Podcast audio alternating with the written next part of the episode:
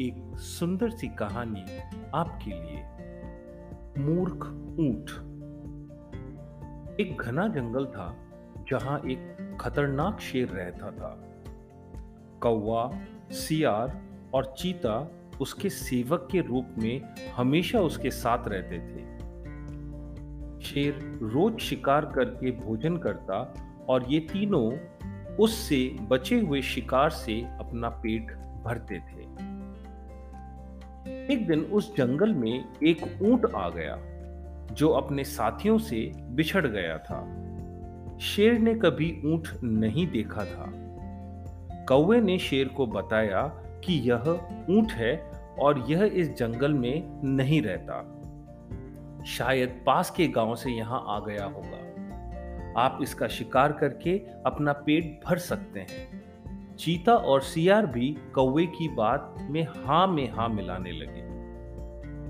तीनों की बात सुनकर शेर ने कहा, नहीं, यह हमारा मेहमान है, मैं इसका शिकार नहीं करूँगा। शेर ऊँट के पास गया और ऊँट ने उसे सारी बात बताई कि वो किस प्रकार अपने साथियों से बिछड़कर जंगल में पहुँचा।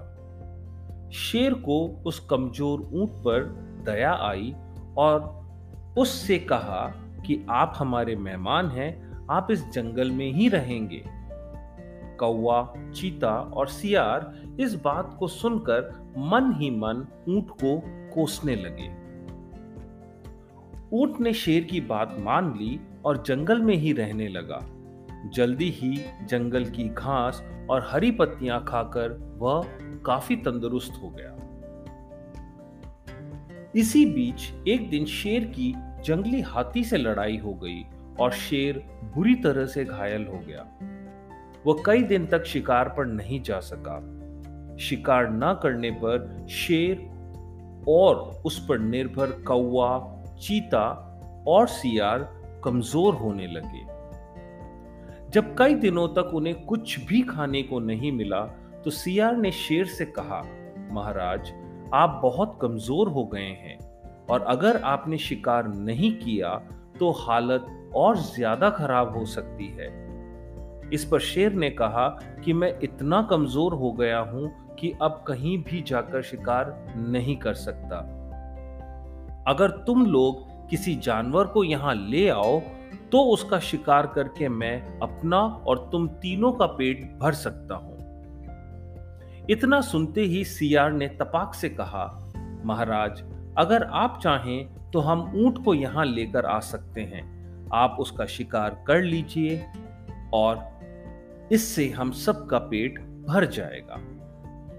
शेर को यह सुनकर गुस्सा आ गया और बोला कि वह हमारा मेहमान है, उसका शिकार मैं कभी नहीं करूँगा। सियार ने पूछा, महाराज, अगर वो स्वयं को आपके सामने समर्पित कर दे तो? शेर ने कहा तब तो मैं उसे खा सकता हूँ।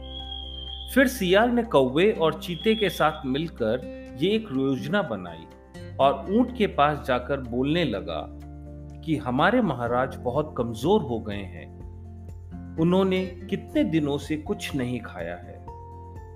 अगर महाराज हमें भी खाना चाहे तो मैं खुद को उन्हें समर्पित कर दूँगा। सियार की बात सुनकर कौवा, चीता और ऊँट भी बोलने लगे कि मैं भी महाराज का भोजन बनने के लिए तैयार हूँ। चारों शेर के पास गए और सबसे पहले कौवे ने कहा कि महाराज, आप मुझे अपना भोजन बना लीजिए।